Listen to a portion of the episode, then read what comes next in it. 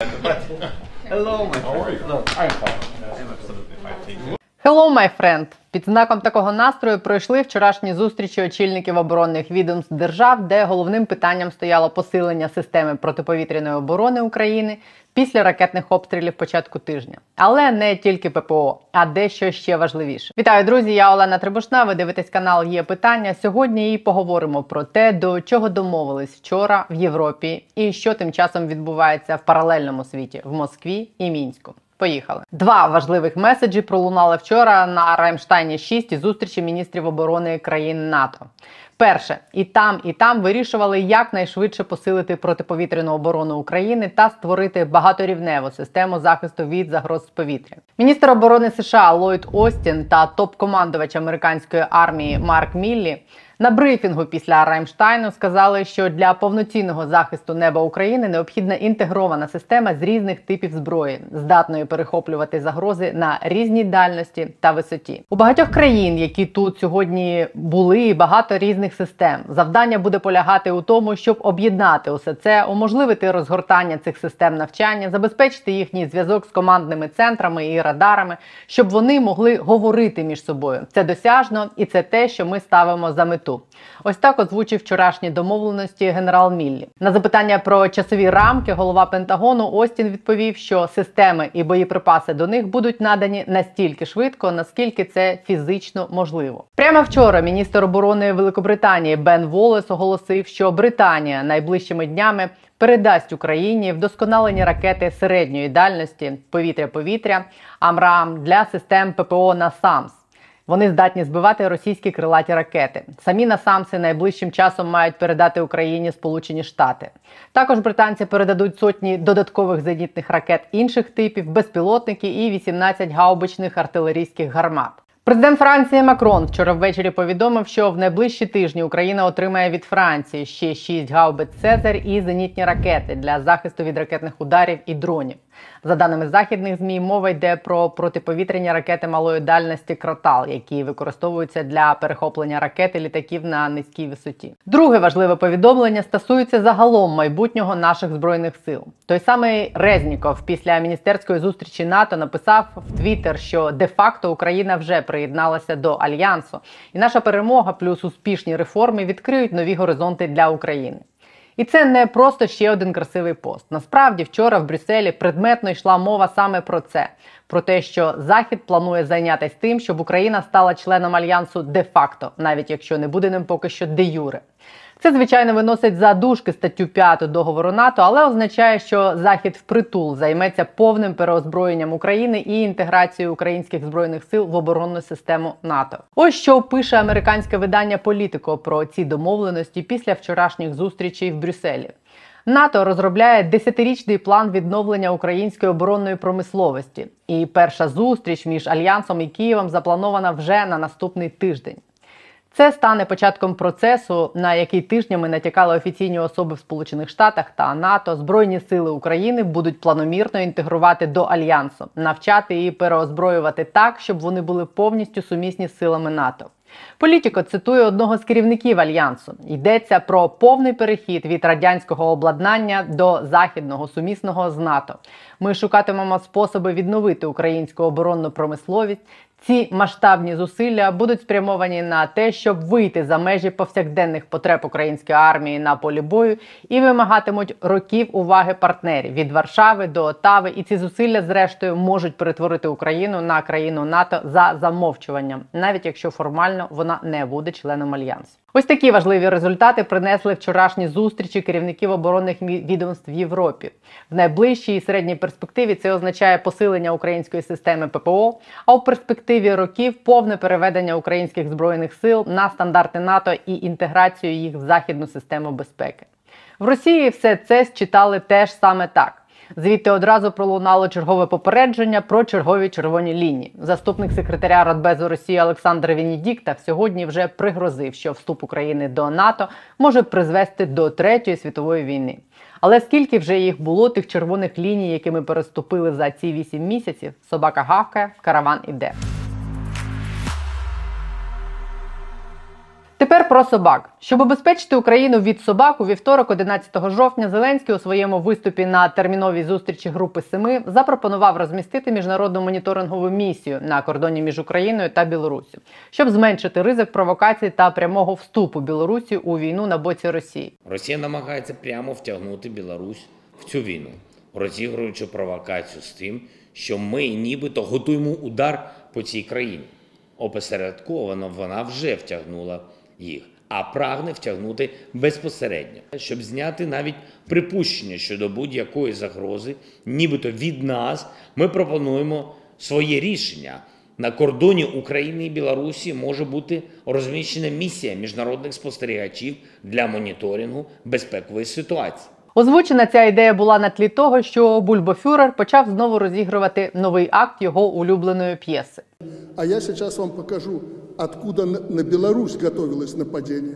И если бы за 6 часов до операции не был нанесен превентивный удар по позициям, 4 позиции, я сейчас покажу, карту привез. Зараз в запалених мізках Лукашенка напад на Білорусь готується з Польщі. Польша, ну просто трепещет, просит американцев, чтобы они немедленно завезли ядерное оружие и разместили в Польше.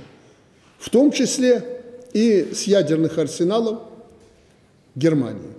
Мы недавно констатировали, что поляки, защищая границу с Беларусью, привлекали вооруженные силы. Так? Потом они вооруженные силы от границы отвели. Частично, но показали нам, что они уходят. Ничего подобного. Они отвели до сотни километров войска от границы, насыщают их оружием натовских образцов, все советское и что у них было польское, они сплавили в Украину, утилизировали, а перевооружают самым современным оружием. И что такое обратно подойти к границе Беларуси? Полночи. И они будут там. Мы это видим. Поэтому это нас не должно успокаивать. Если нужно, момент чек, как военные говорят, они перебросят свои войска в течение двух-трех часов снова на границу, на те позиции, где они должны находиться. Цю, так би мовити, карту Лукашенко показав днем раніше, ніж Зеленський озвучив свою пропозицію розмістити миротворців на кордоні Білорусі.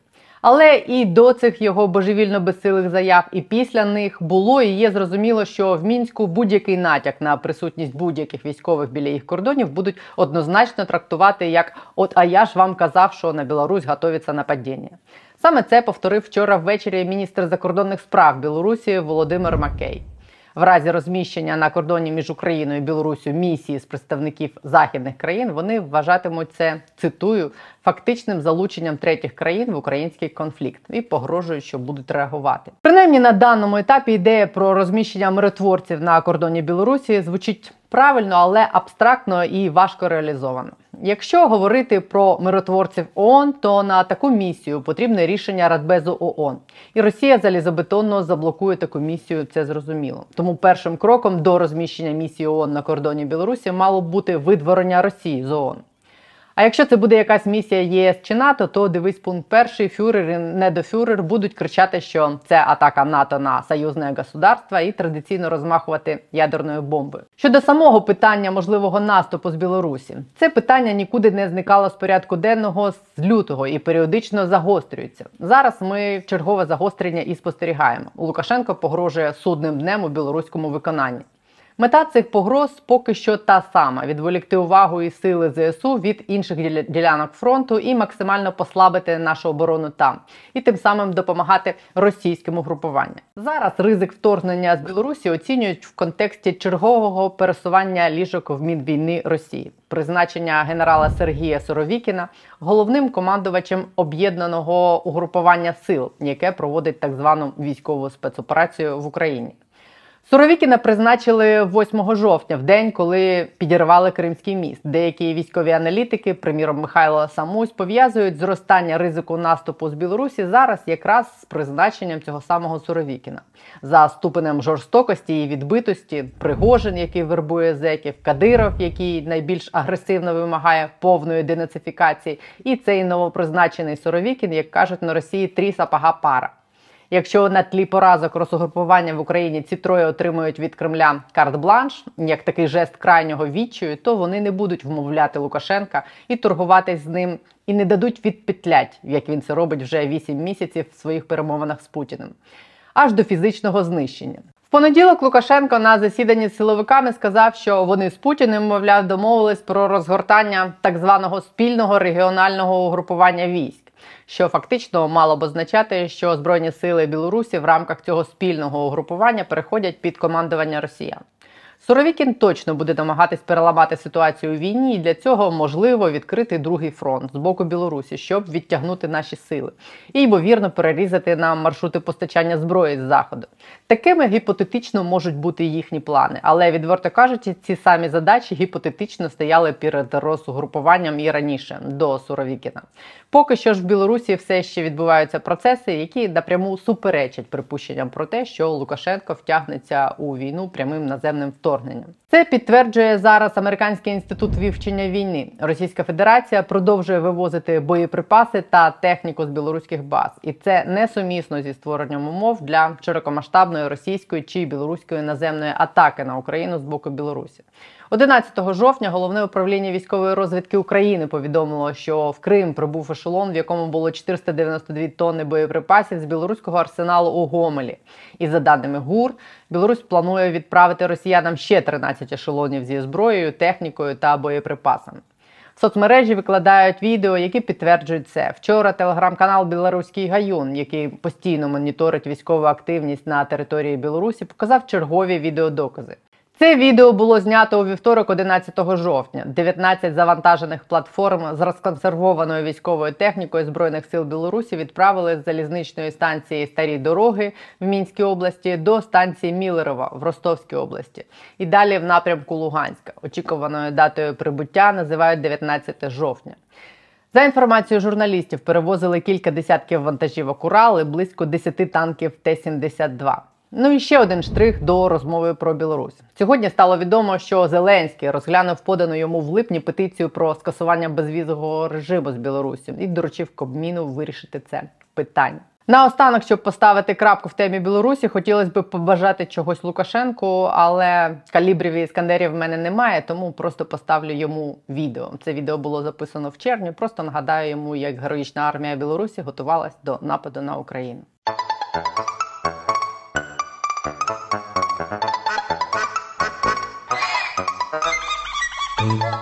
Ну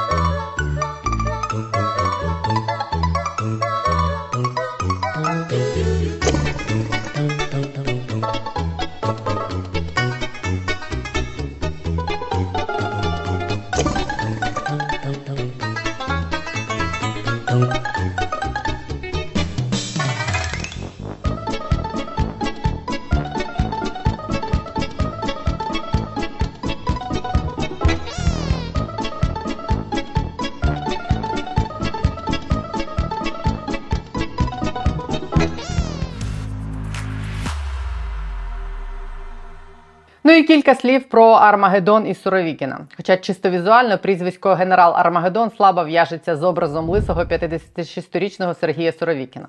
8 жовтня, після вибухів на Керченському мості, Путін призначив Суровікіна командувачем об'єднаного російського угрупування в Україні. Це мало вигляд реакції Кремля на наростаюче невдоволення поразками росіян в Україні і російською мілітарною спільнотою, усіма цими мілблогерами, воєнкорами, кадировами і пригоженими, ця відповідь була сприйнята позитивно. Так, ніби нарешті почнемо по-настоящему воювати. Хто такий Суровікін і чи почнуть по-настоящему? Суровікіна характеризують як повного відморозка, готового виконати будь-який наказ. Ось кілька показових епізодів з його біографії. В розпал путчу 91-го року, 21 серпня, Суровікін, тоді ще капітан, командував мотострілковим батальйоном Таманської дивізії, бойові машини якого в тунелі на садовому кільці насмерть розчавили трьох чоловіків, які протестували проти спроби державного перевороту. Батальйон бронетехніки під командуванням Соровікіна на в'їзді в тунель вперся в барикади, споруджені прихильниками Єльцина, які ці барикади спорудили, і в самих людей, які намагалися зупинити військову колону. Шість машин з Соровікіним на чолі прорвались через цю барикаду. Сьому БМП натовп заблокував і потім спалив. Троє чоловіків при цьому прориві загинули. Вони стали єдиними жертвами ГКЧП. Одному розбило голову маневрами БМП, другого вбило рикошетом куля попереджувального пострілу, третього було вбито пострілом в голову. Суровікін після провалу путчу сім місяців був під слідством СІЗО, але обвинувачення з нього врешті зняли. В серпні минулого року, за кілька днів до річниці путчу, Путін цинічно дав Суровікіну звання генерала армії. В 95-му Суровікіна судили за посібництво збуті вогнепальної зброї пістолета. Згодом судимість зняли. В 2004-му він командував 42-ю гвардійською мотострілецькою дивізією, яка входила в угрупування російських військ в Чечні. Йому приписують фразу тих часів за кожного загиблого солдата ми знищимо трьох бойовиків. Це наш спеціальний рахунок. У 2017-му Соровікіна призначили командувати угрупуванням російських військ в Сирії і дали Героя Росії. Цим і з ракетними обстрілами 10 жовтня пов'язані припущення про те, що стратегію Суровікіна нібито буде утюжити Україну ракетами і перетворити на Алеппо на Дніпрі. Але як ми вже знаємо, план утюження України ракетами було складено за кілька тижнів до призначення Суровікіна, а не було його ініціативою. Зараз російські медіа дуже тішаться тим, що за жорстокість Суровікіна прозвали генерал Армагеддон і сподіваються, що найближчим часом генерал Армагеддон покаже, як треба воювати по-настоящему. Західні розвідки і військові аналітики вважають, що призначення Суровікіна це спроба Кремля нарешті організувати ефективне управління своїм військовим угрупуванням в Україні, яке стає дедалі більш різношорстним і перетворюється на якийсь бардак. Неясно, чи вдалося попереднику Суровікіна Дворнікову ефективно контролювати розрізнені і конкуруючі угрупування, пише британська розвідка. Цьому буде ще складніше. Суровікіну доведеться воювати з російським міноборони, яке має недостатні ресурси для досягнення політичних цілей, поставлених Кремлем. Пишуть вони. А ось що пише Американський інститут вивчення війни про причини призначення Суровікіна і їх пов'язані з ракетними обстрілами України 10 жовтня. Це призначення не призведе до подальшої сиріїзації російських операцій в Україні. Пишуть вони.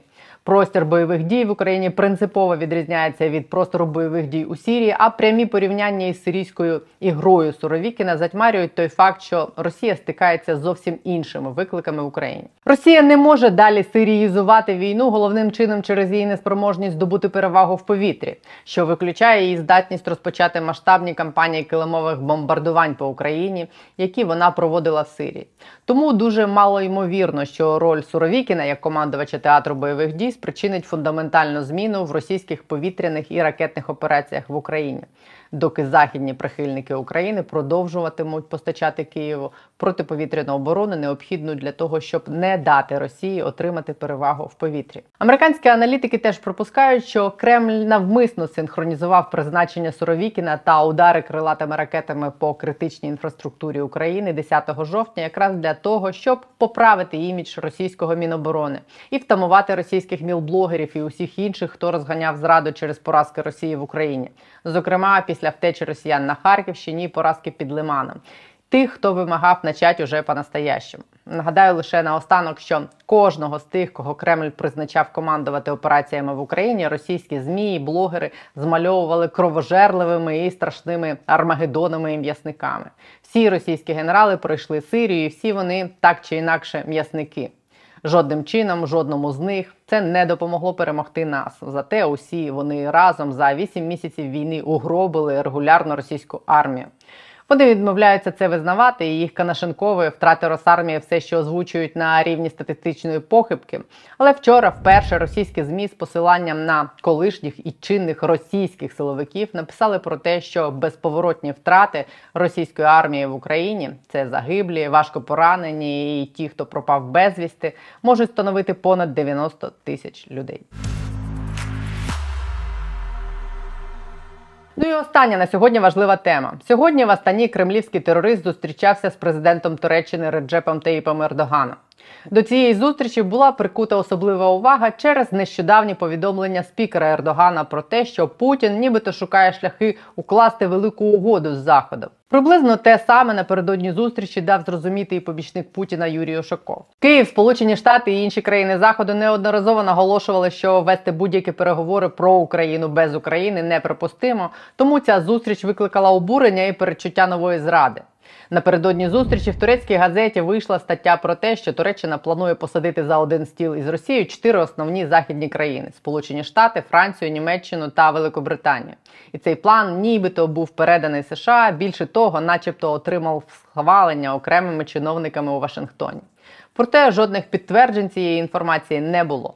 Станом на момент запису цього відео поки що мало відомо про те, про що насправді говорили Путін і Ердоган. Російські змі і телеграм-канали повідомляють, що тема врегулювання війни в Україні не обговорювалась.